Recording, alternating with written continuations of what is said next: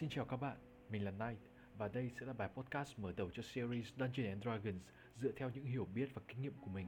Các bạn có thể tham khảo thêm các bài viết ở dạng văn bản trên diễn đàn Spider-Rum mang tên Dungeons and Dragons Series. Phần 1 giới thiệu cuộc phiêu lưu của trí tưởng tượng. Hẳn với những ai đã từng xem Stranger Things hay Big Bang Theory, thậm chí là có một tuổi thơ với tựa phim hoạt hình Dungeons and Dragons thường được phát sóng vào lúc 6 giờ chiều, cũng đã từng nghe đến thuật ngữ cùng tên hay cả những con quái vật như là Demogorgon, Mind Flayers hay là Tiamat. Tất cả những tên gọi ấy đều bắt nguồn từ một tựa game tabletop đã trải dài suốt gần 50 năm và đến nay đã trở thành một hình ảnh biểu tượng cho văn hóa phương Tây. Vậy Dungeons and Dragons hay D&D là gì?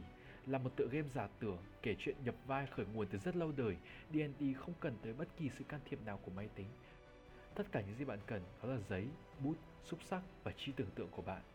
Từ bài viết này, mình sẽ đề cập tới phiên bản mới nhất của game hiện nay mang tên Fifth Edition hay còn gọi là 5E. Trong trò chơi, một người sẽ đóng vai là người dẫn chuyện, là Dungeon Master hay còn gọi là DM.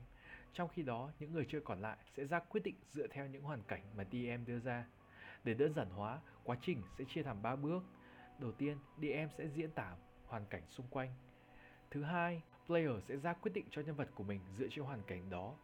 Và bước thứ ba đó chính là DM đưa ra kết quả của quyết định trên và từ đó tạo ra hoàn cảnh mới. Ba bước này sẽ lặp đi lặp lại liên tục. Để dễ hiểu hơn, chúng ta có thể ví dụ như sau.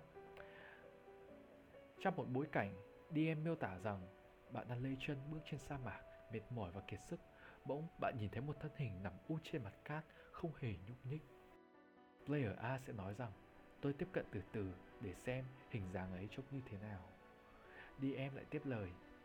Khi bạn tới gần hơn, đó là một người đàn ông với một chiếc đầu hói, mặc một chiếc áo vest và đang ôm chặt lấy chiếc ba lô của mình. Player A lại tiếp tục. Tôi nghĩ đây không phải là việc của mình, cho nên tôi sẽ bỏ đi. Nhưng player B thì lại nói rằng Tôi sẽ tới gần, đá nhẹ vào thân ông ta để kiểm tra. Vậy thì DM lại miêu tả rằng Trong khi A bỏ đi, Bê tới gần và kiểm tra, dường như ông ta vẫn còn sống nhưng không còn đủ tỉnh táo nữa. Miệng ông ta đã mất máy một điều gì đó. Và mọi người có thể thấy các tình huống sẽ lặp đi lặp lại như vậy và tạo thành một câu chuyện. Một điều cần phải nhắc tới đó chính là trí tưởng tượng của bạn. Mọi hành động, mọi quyết định của người chơi, dù là player hay TM cũng có thể tự biên tự diễn, không hề theo bất kỳ một khuôn khổ nào. Hoàn cảnh một quyết định cứ đá xen nhau như vậy tạo thành một tình huống cụ thể để rồi kết hợp lại, chúng ta có một câu chuyện nhập vai hoàn chỉnh. Đây là một trong những giá trị cốt lõi của trò chơi, khi tất cả những sự kiện đều có thể thiên biến vạn hóa tùy theo quyết định của hai vai trò TM và players.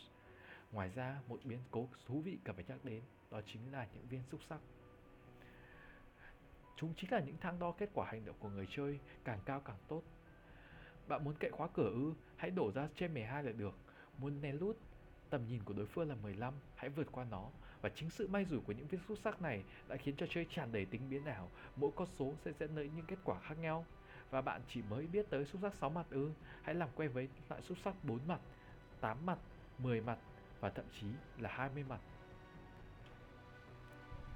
Tuy mọi thứ có thể dễ dàng thay đổi như vậy, nhưng thông thường tựa game sẽ luôn có cốt truyện cụ thể như lạc vào vùng đất ma quỷ, đi tìm truyền thánh, đánh nhau với rồng, cùng một số luật căn bản như trục tộc, lớp nhân vật, phép thuật. Dĩ nhiên, chúng ta sẽ phải bàn về nó trong một topic sau. Để kết lại, D&D chắc chắn là một trong những sản phẩm vĩ đại nhất về trí tưởng tượng của con người khi tất cả người chơi cùng nhau theo dệt lên những cuộc phiêu lưu thần bí, những bản anh hùng ca hay đơn giản là những câu chuyện cười ra nước mắt khi xuất sắc tung ra số 1 Tất cả phụ thuộc vào khả năng và sự may mắn của bạn khi đến với trò chơi này. Và bài viết đến đây là kết thúc. Mình xin cảm ơn các bạn và hẹn gặp các bạn trong lần sau.